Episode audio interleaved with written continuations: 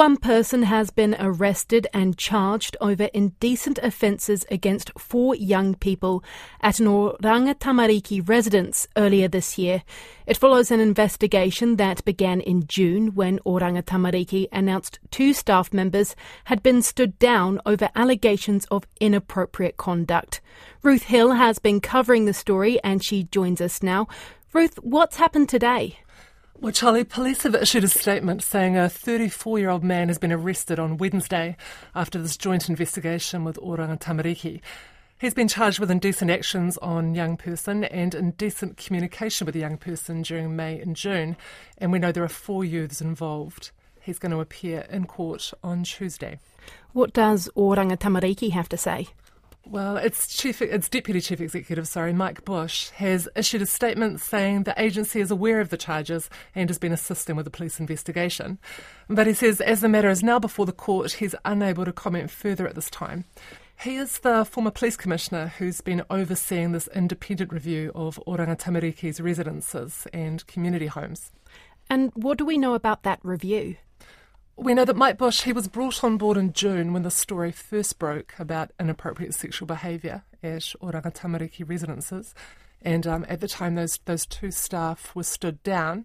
The chief executive, Chappie Te Kani, he called a media conference and um, he said he had been informed over the last week of these serious allegations involving sexual misconduct involving two staff and um, at these care and protection and youth justice facilities.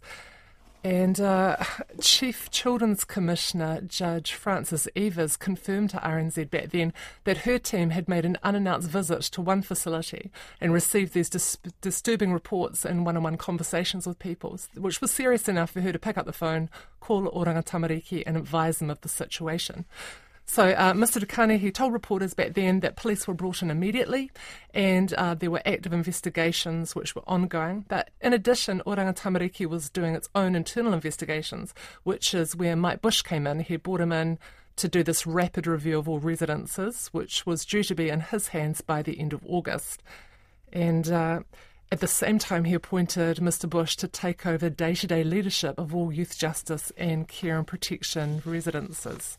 So at the time, Mr. Te Kani said that there would rightly be further questions, but all would be made public at the appropriate time. He, he said it was non negotiable that every young person who was taken into care would be safe at all times, and there was no room for any young person to be put at risk by the behaviour of staff. He, he said that those young people involved were getting support and their whānau were being fully informed, but um, this is not the first time, Charlie, that these residences have been under the mm-hmm. spotlight. So the Children's Commissioner has repeatedly said they're not fit for purpose and they need to be shut down.